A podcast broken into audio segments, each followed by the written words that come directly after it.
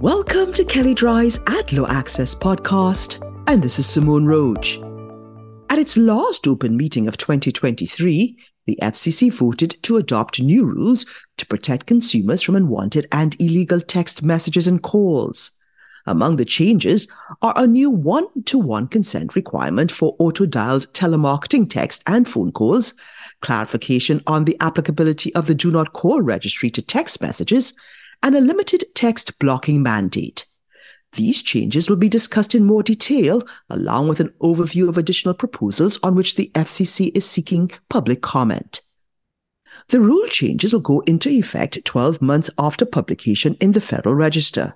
And as of the date of this post, publication has not yet occurred.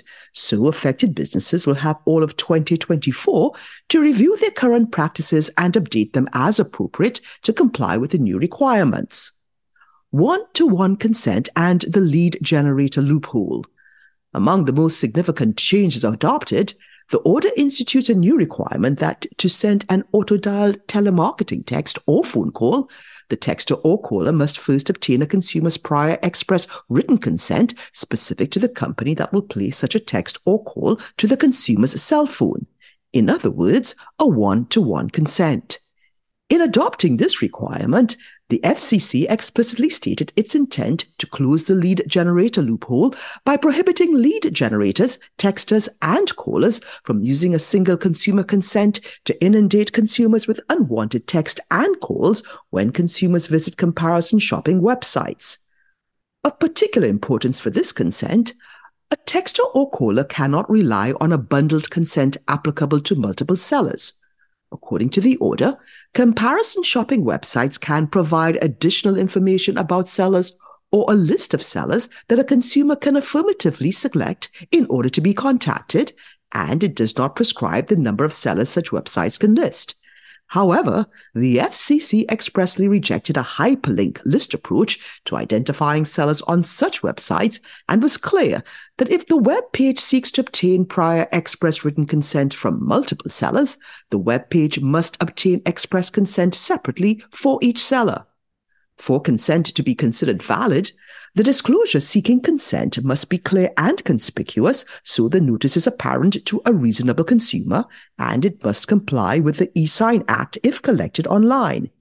In addition, the scope of interest in certain products or services for the consent must be logically and topically related to that website, the order does not define what logically and topically means, but explains that when in doubt, companies will err on the side of limiting that consent to what consumers would clearly expect.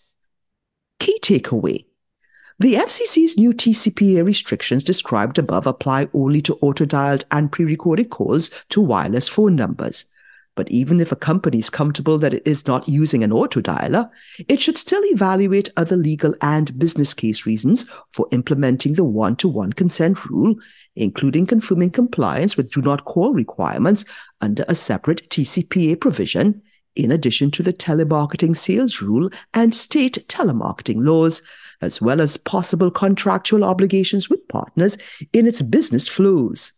Further, while compliance may not be required for another 12 months, it would be prudent to start A or B testing now on the most effective and still compliant ways to obtain one to one consent for each seller in scenarios where one company is capturing consent for multiple parties, and consider what new contractual provisions may be worth instituting in agreements.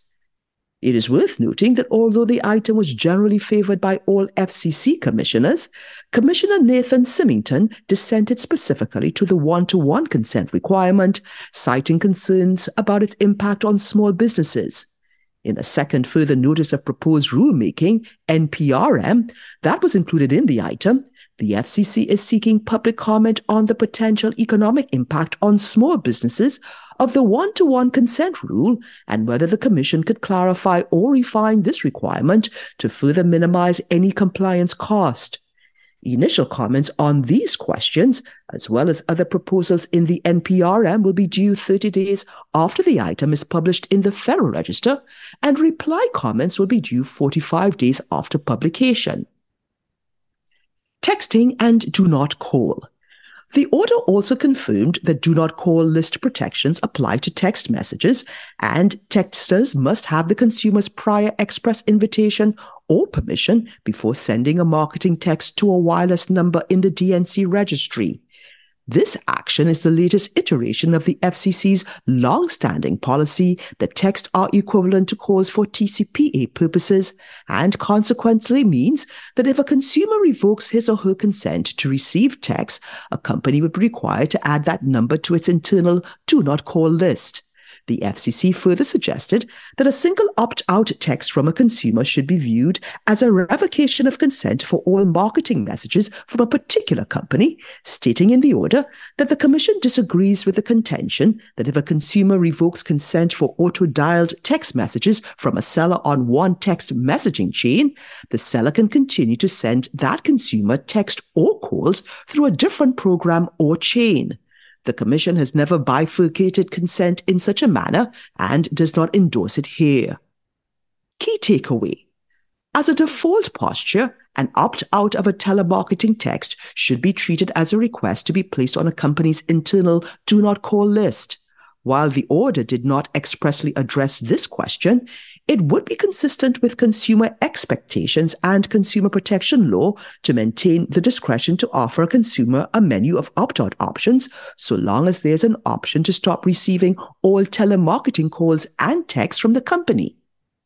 Text blocking. The new rules require terminating mobile wireless providers to block all text from a particular number or numbers when notified by the Enforcement Bureau of illegal text from that number or numbers. The order makes clear that this mandate is intended to supplement voluntary blocking measures by providers and that providers can and are expected to continue to block and improve their blocking going forward. Key takeaway companies should recognize that carriers and texting platforms may bolster efforts to block text campaigns that are viewed as spam or which are triggering high opt out rates. To avoid being blacklisted, it will be increasingly important to ensure your company has a thoughtful approach to its marketing outreach efforts to ensure that recipients are receiving communications they both want and expect.